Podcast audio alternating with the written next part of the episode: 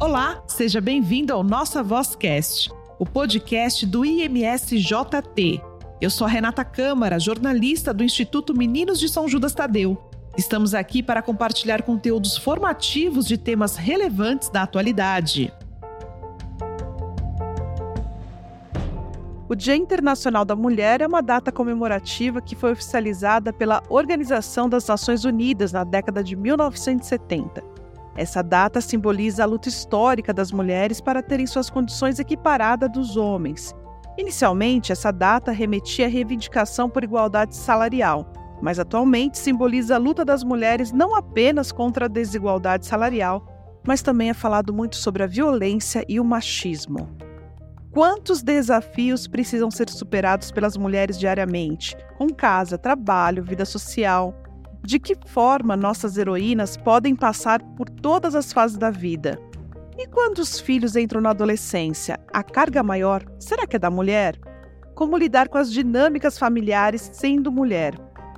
O nosso Vozcast de hoje vai conversar com a Mariângela Mantovani, ela que é psicóloga desde 1978, tem experiência clínica e educacional. Presta assessoria para escolas, atendendo pais, alunos e educadores e ministra palestra há 35 anos.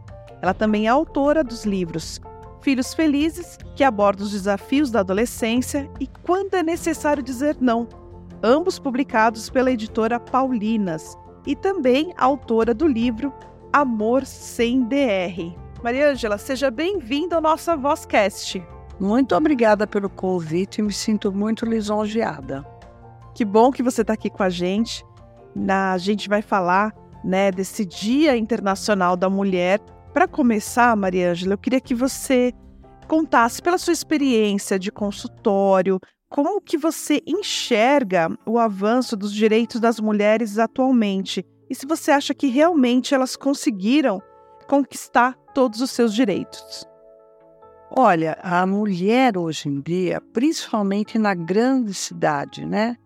Ela com certeza conseguiu avançar e ter sucesso em muitos segmentos da sociedade, tá? É, vida profissional, a vida amorosa, ela coloca mais limites para o marido ou para o relacionamento que ela tiver como namorado, mas mesmo assim, eu acho que a mulher ainda está engatinhando na forma de lidar, por exemplo, no casamento, na relação amorosa. Por quê? A mulher ainda se sente submissa ao homem. Apesar de muitos avanços, hoje ela tem mais empoderamento, ela é, conseguiu cargos mais evoluídos, ela tem mais estudo, ela tem mais conhecimento. Então, ela realmente avançou. Em relação ao machismo, eu acho que nós temos que ter um trabalho também com os homens, né? Porque a mulher hoje ela consegue colocar mais limite para uma relação violenta. Porém, ainda nós temos muitas relações abusivas, né? Então a mulher tem aonde recorrer, ela tem mais ajuda, seja em qualquer setor, ela busca ajuda. Na igreja, é com psicólogo, é com um médico, né? É, no, no pronto-socorro, tem muitas ajudas que ela procura. Porém, ela ainda não tem uma autoestima elevada como mulher, como segurança para dizer: bom, eu posso manter o meu casamento mesmo colocando limites. Hoje eu sou terapeuta de casais e famílias já há muitos anos e atualmente eu atendo muitos casais. Eu vejo que ainda existe uma briga, uma, uma luta para que a mulher se sinta valorizada dentro do lar. Mas também eu acho que os homens, os maridos, hoje participam mais, ajudam mais, porque a mulher tem uma sobrecarga. Ela, ela tem várias é, funções, né? Ela faz desde o supermercado, trabalha, fora, ajuda financeiramente, cuida dos filhos, cuida da casa. É, se ela tem uma funcionária que ajuda, ela tem que estar tá ela vendo o que tem que fazer, o que não tem. Então ela, ela é sobrecarregada, né? eu trabalhei muito tempo com escola, eu via que as professoras eram sobrecarregadas, porque eram 30, 40 alunos todos os dias, chegava em casa, uma sobrecarga de trabalho, ainda todo o trabalho da escola que muitas vezes tinha que levar para casa. Então, a mulher hoje, com certeza, ela conseguiu muito sucesso na luta dela, né? Hoje o machismo, a violência tende a diminuir. Eu morei e trabalhei uma época em Recife, no Nordeste, e vejo assim que no Brasil tem uma diferença grande ainda nessa luta. A mulher de determinados, determinadas regiões do Brasil, ela vive muito machismo ainda. Ela vive muita violência, inclusive não só como mulher, esposa, mas também como filha. Né? Os homens são mais autoritários, os filhos homens têm mais direitos, né? Agora, a mulher não vai poder é, perder o encanto que ela tem. Ela não pode perder a feminilidade, não adianta ela lutar chocando a sociedade, né? Ela tem que lutar com a delicadeza que ela tem em colocando os limites. No meu primeiro livro, eu falo sobre quando é necessário dizer não onde eu mostro por que, que a pessoa se sente impotente perante a pessoa que ela precisa colocar limite. Pode ser um filho, pode ser um marido, pode ser no setor profissional. Às vezes você precisa colocar um limite, você precisa dizer não. Muitas vezes a mulher tem medo de colocar um limite na vida profissional e perder o emprego. Né? Então ela vai adentrando por uma atmosfera um pouco complicada para ela, porque ela tem geralmente um chefe homem, né? Se ela tem uma chefe mulher, às vezes fica um pouco mais fácil a compreensão. Né? Essa semana mesmo, conversando com uma, uma paciente minha, ela disse: Ai, eu estou grávida, estou me preparando para minha licença maternidade e, graças a Deus, eu tenho uma chefe mulher porque ela vai compreender mais. Por outro lado, a gente vê muitas mulheres que acabam de ter filho, acabam a licença maternidade e quando elas voltam a trabalhar, elas perdem o emprego. Eu mesmo vivi um pouco essa experiência. Quando eu casei, eu perdi um emprego de uma empresa que eu trabalhava. Porque ficou grávida? Não. Porque casei. Porque casou. Porque aí eles me falaram que o cargo que eu ocupava, como eu viajava muito nas adjacências da empresa, que já não era tão interessante para a empresa eu como casada, entendeu? Isso, lógico, isso foi em 1982, faz muitos anos. De lá para cá, eu acho que nós evoluímos. Hoje nós temos empresas é, interessantes, por exemplo, não sei se eu posso citar o nome de, das empresas, mas empresas que são voltadas a um público mais feminino, elas têm mais consideração com as mulheres. Por exemplo, elas têm creche dentro da empresa, a mulher volta de licença maternidade, ela leva o filho, o filho fica na creche, ela vai amamentar nos momentos é, de horários adequados, entendeu? Então a gente percebe já empresas mais voltadas para essa ajuda. Então a mulher começa a ganhar um valor maior, entendeu? Agora, Maria Ângela, é, como você contou essa sua experiência pessoal, né? A gente falou bastante coisa aqui das, das mulheres nos dias de hoje, mas que tem coisas que ainda não mudaram. Mas, por exemplo, desse seu primeiro livro, pelo que eu entendi, pela, acho que pela tua experiência, pela tua pesquisa, a mulher tem mais dificuldade para dizer o não? É, ainda hoje é assim? Ainda um pouco. É menos difícil, né? Mas hoje a mulher se sente mais, uma autoestima mais elevada, mais empoderada, mas a mulher tem medo ainda. Muitas mulheres, elas têm medo de dizer um não firme e perder espaço por causa disso seja com o marido, seja com o filho, né? No meu livro Filhos Felizes, eu falo muito sobre adolescência. E, por exemplo, a, a menina adolescente, ela tende a se perder um pouco nesse caminho, sabe? Porque ela recebe uma, uma informação de que a vida da mulher não é tão fácil e ela idealiza uma vida de mulher, ela precisa encontrar um meio termo, um caminho para continuar sendo mulher feminina, que não precisa chocar os rapazes, né? É, que não precisa lutar com força, com agressividade, porque a gente pode colocar o limite com meiguice, com feminilidade, com jeito. O que, que é feminilidade, né? Por exemplo, uma mulher mãe, ela tem a característica de uma feminina, de uma pessoa feminina que é mãe. Ela não precisa gritar, ela não precisa berrar, ela não precisa regalar os olhos para colocar os limites, entendeu? Ela pode simplesmente dizer: olha, isso não, assim eu não quero, olha, assim eu não gosto, né? Não, isso eu não vou fazer.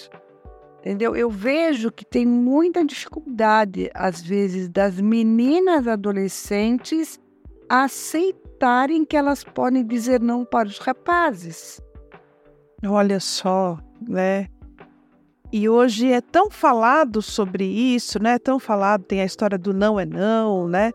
De que não é que de uma época atrás, quando uma mulher falava um não, na verdade, ah, era um charme, não, hoje em dia não. Se ela, se ela falou não, é não, e esse não tem que ser respeitado. Agora eu quero voltar um pouquinho para esse assunto que você começou a falar de relação da, da mãe com os filhos, principalmente na adolescência. É um desafio para as mulheres também, né? Ter filho na adolescência, né? É um desafio até porque muitas vezes elas não foram bem orientadas na adolescência delas. Então, para elas também é uma coisa um pouco nova, entendeu? E as meninas hoje, elas ganharam um poderio de, de dizer outro não, de serem um pouco agressivas, né? de serem mais agressivas. Que faz parte também, né? Para o adolescente, ele precisa dizer não. O adolescente precisa mostrar para os pais que ele é ele e os pais são os pais, né? Que há o processo de individuação. Por outro lado, muitas vezes a mãe ela se torna mais amiga do que mãe. Então ela se perde um pouco nessa questão de colocar os limites, porque ela se torna muito amiga. Outra coisa que a gente percebe é quando a mãe puxa a filha para falar mal do pai. Entendeu? E isso faz com que a filha adolescente ganhe uma imagem, uma impressão do homem que ela tem que estar tá sempre meio contra ele. Olha só, isso já começa lá atrás. Né? Lá né? A gente vê alguns entendeu? problemas de relacionamentos é. agora mas aquela mulher passou por isso dentro da, da casa dela, né? Exatamente. E o casamento tem que ser uma união de amizade, de companheirismo. Quando a mulher puxa a filha, o filho, para ela contra o pai, ela está destruindo o casamento dela. E a gente, para viver bem um casamento, não precisa ter poder. Né? Eu digo que tem três tipos de relações amorosas. Tem o eu versus o outro, que é muitas vezes isso que acontece. Então eu sou contra ele. Eu não ensino ele a conviver comigo e me ajudar na divisão das tarefas. Não, eu reclamo dele. Né? Então, e o homem também acaba reclamando muito da mulher. O eu é, eu é aquela mulher que tem um empoderamento tamanho que ela chega no caminho dela, ela vai, levanta de manhã para trabalhar, volta, ela não, ela não compartilha muito com o homem. Né? Então é cada um na sua vida. E gente se encontra numa vida mais social. Já o eu com, que é do companheirismo, da parceria, da boa amizade, constrói a, a educação dos filhos junto, conversa junto, entendeu? Combina, marido e mulher combinam sobre como, eles combinam como que vão conduzir a educação dos filhos. Quando tem uma reunião escolar, não é só a mãe, vai o pai e a mãe. Vão juntos, constroem juntos essa relação. Né? Não que de vez em quando não precise ter uma conversa individual. A mãe com a filha, ou o pai com o filho, ou o pai com a filha, né? De conversar, de orientar. Quantas orientações profissionais? Tem muita um, mocinha, mocinho que chega no consultório para fazer orientação vocacional e traz, olha, meus pais têm conversado comigo, meu pai tem me mostrado isso sobre a profissão que eu estou querendo buscar. Então você vê que tem um diálogo gostoso, né? É uma conversa aberta, franca, que constrói uma certa amizade com os pais, mas sem perder uma autoridade. Entendeu? Sem perder o seu papel de pai e mãe. Né? Ontem eu estava conversando com um rapaz, um primo meu, e a filha foi fazer um intercâmbio e não queria voltar. Mas ela deixou o último ano de faculdade de odonto e foi fazer um intercâmbio e não queria voltar. Ele falou: não. Ele colocou uma ordem para ela: você vai voltar, você vai terminar a sua faculdade. Depois que você terminar, você faz o caminho que você quiser. Mas largar aqui toda, tudo pela metade você não vai fazer. E então ele contando que ela voltou, terminou a faculdade de odonto, foi morar fora e trabalhar, não sei exatamente porque ele não contou com o que, que ela trabalha lá, né? Mas você vê que na hora H ele puxou a rédea. Ele falou não. Entendeu? Então, assim, eu acho que o pai, a mãe, eles vão ser amigos, eles vão ter uma relação mais horizontal, mas eles não podem perder a noção de autoridade, que eles estão acima, né? Quantas vezes um pai mais velho conversa com um filho, os dois casados, vai dar uma orientação e aquilo serve para a vida, né? Outra coisa que a gente percebe, né? O divórcio hoje, ele é muito bem-vindo, né? Como as pessoas aceitam um divórcio fácil, divide a, a opinião dos filhos, né? Puxa, isso, eu, eu penso que isso é um pouco triste, sabe? E eu acho que às vezes a luta da mulher contra o machismo leva ela muitas, muitas vezes a achar que ela vai fazer a vida de novo.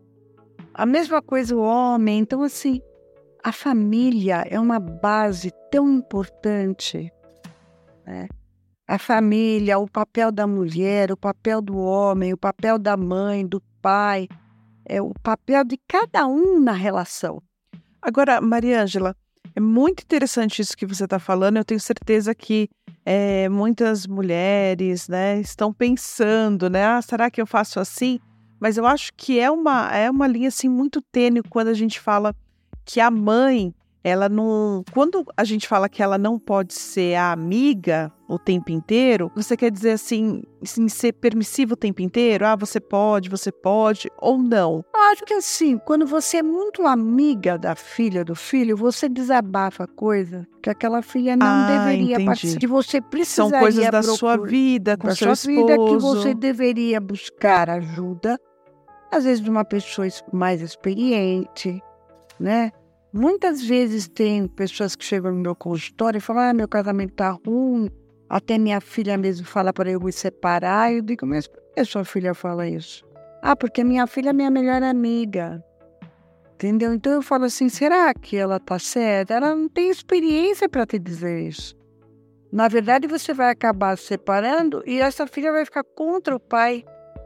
Né? O pai é uma pessoa que nunca vai se separar dela, né? Então, eu acho que a amizade entre os filhos tem um limite. Entendeu? É, tem, tem assuntos que não pertencem aos filhos, pertencem ao casal. E será que você está tendo um diálogo com o seu marido, com a sua esposa, para tentar resolver juntos o problema? Ou será que você está buscando no seu filho, na sua filha, um adepto para te dar razão? E aí você coloca seus filhos numa situação complicada. Entendeu? Porque pode ser que a mãe seja a pessoa que aquela filha mais ama no mundo. Ela vai ficar a favor dessa mãe. Mas será que está certo? Né? Será que esse casal realmente está um só está errado? Então eu acho que às vezes é preferível você buscar uma ajuda de uma pessoa de fora, uma pessoa que tenha maturidade Eu até às vezes brinco muito nas palestras que eu dou e falo assim: cuidado para não ficar ouvindo opinião de amigas que são mais imaturas, ou da sua cunhada, entendeu? Que tem relação com o irmão do seu marido. Cuidado, né? Busque ajuda de quem tem maturidade, de quem tem conhecimento. Muitas vezes, uma busca de uma terapia salva o seu casamento. Quantos casamentos eu vejo no meu consultório salvar? O ano retrasado, ano passado, não me lembro bem, eu tive dois casos de casamentos separados há anos que voltaram. Olha só. E um dos casamentos hoje. E aí é... o homem participa da terapia também. Com certeza, vem um casal. Nessa, uma delas foi assim: ela veio me buscar e disse que ela sentia falta da vida de casada, né? E eu disse para ela se ela traria ele novamente, se ele convidaria e ela convidou ele para ver. E eles fizeram terapia de casal. Mas ele dizia: Olha, hoje eu tenho minha vida, hoje eu não voltaria. E tal, mas fomos trabalhando a relação que levou àquela destruição do casamento. E eles começaram a namorar. Aí eles voltaram, aí eles foram fazer o encontro de casais. Né, eu indiquei o ECC para eles e foi fantástico na vida deles complementou com a terapia, né? E hoje eles trabalham como membros do ECC, né? Então, toda restaurando outros casamentos. O outro casamento voltaram, tudo, mas eles infelizmente pararam a terapia de casal. Quando eles voltaram, eles pararam a terapia de casal. E aí ter, deixou de fazer o acerto final.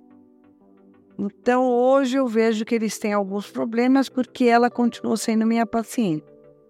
Então eu digo, seria muito bom que ele voltasse junto, né?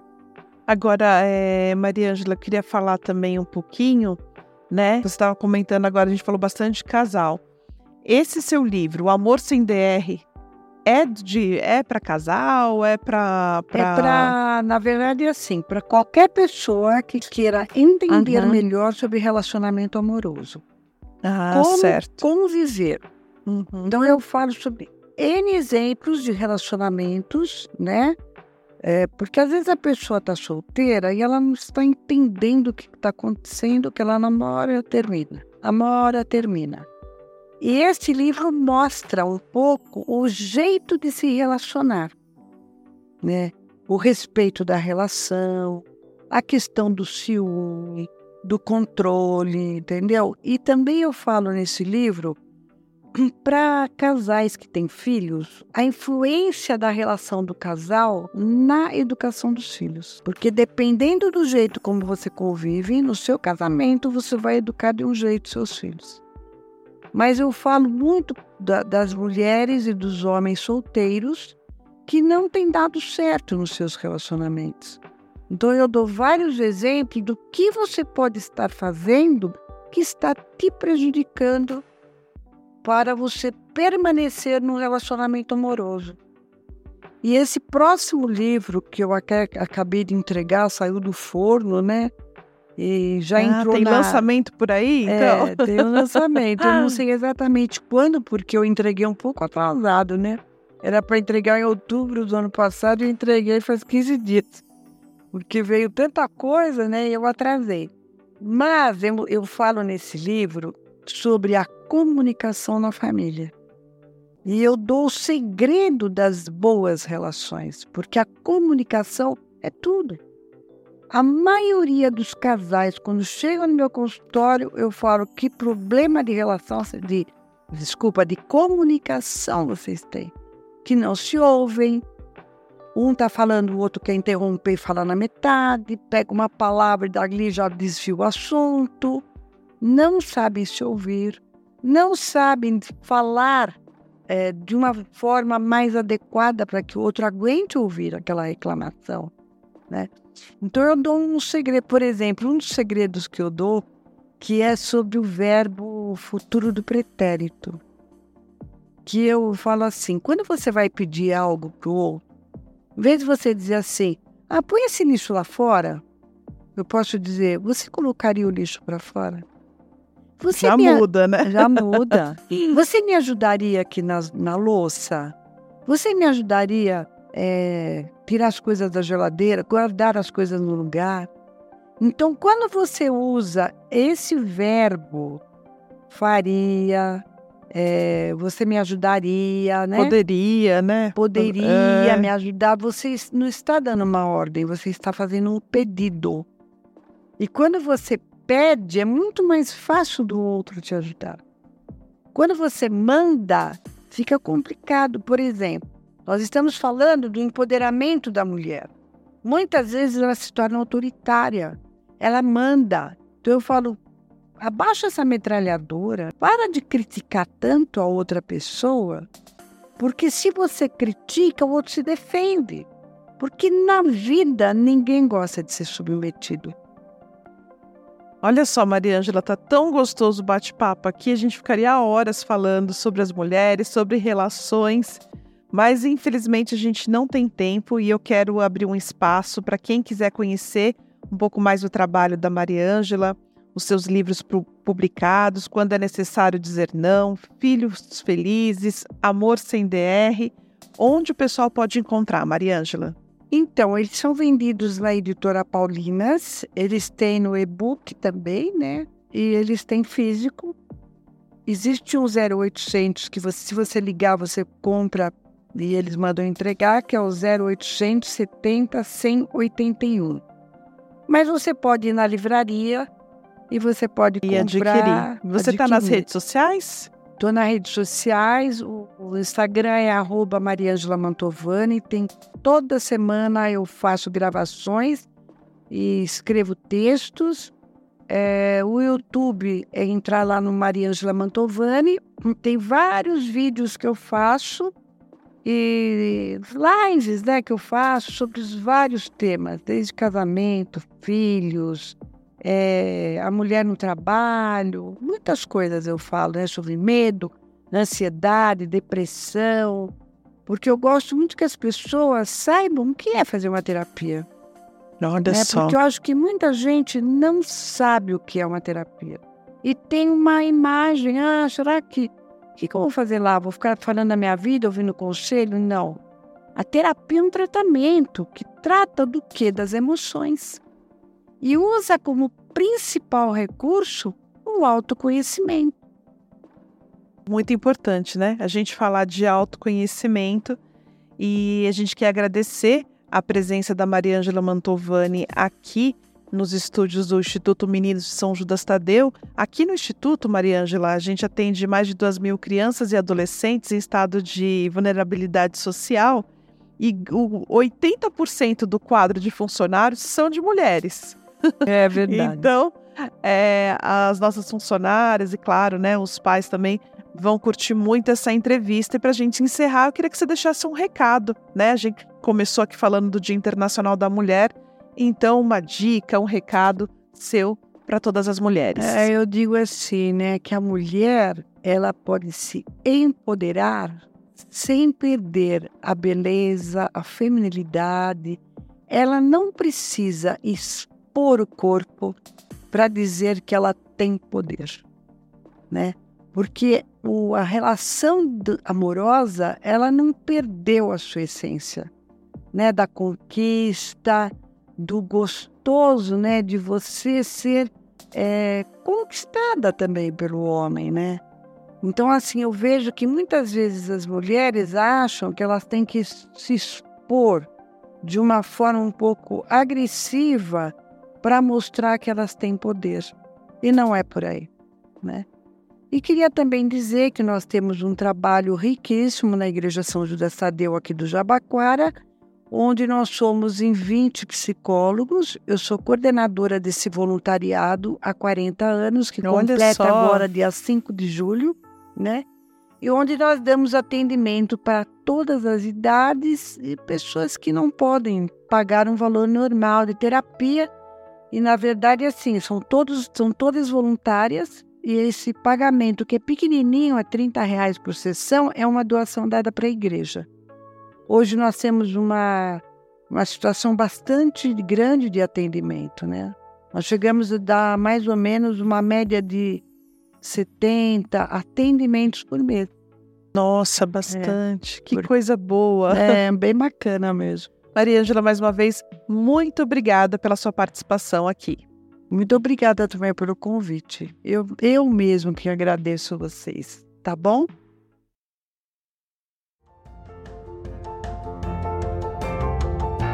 Você conhece o Instituto Meninos de São Judas Tadeu? É uma obra sem fins lucrativos. O Instituto atende cerca de 2 mil crianças e adolescentes em suas 11 unidades. Sua generosidade mantém a nossa missão e realiza o sonho de nossas crianças e adolescentes. Faça parte desta família. Doe através do nosso site imsjt.org.br. Amar é a nossa missão.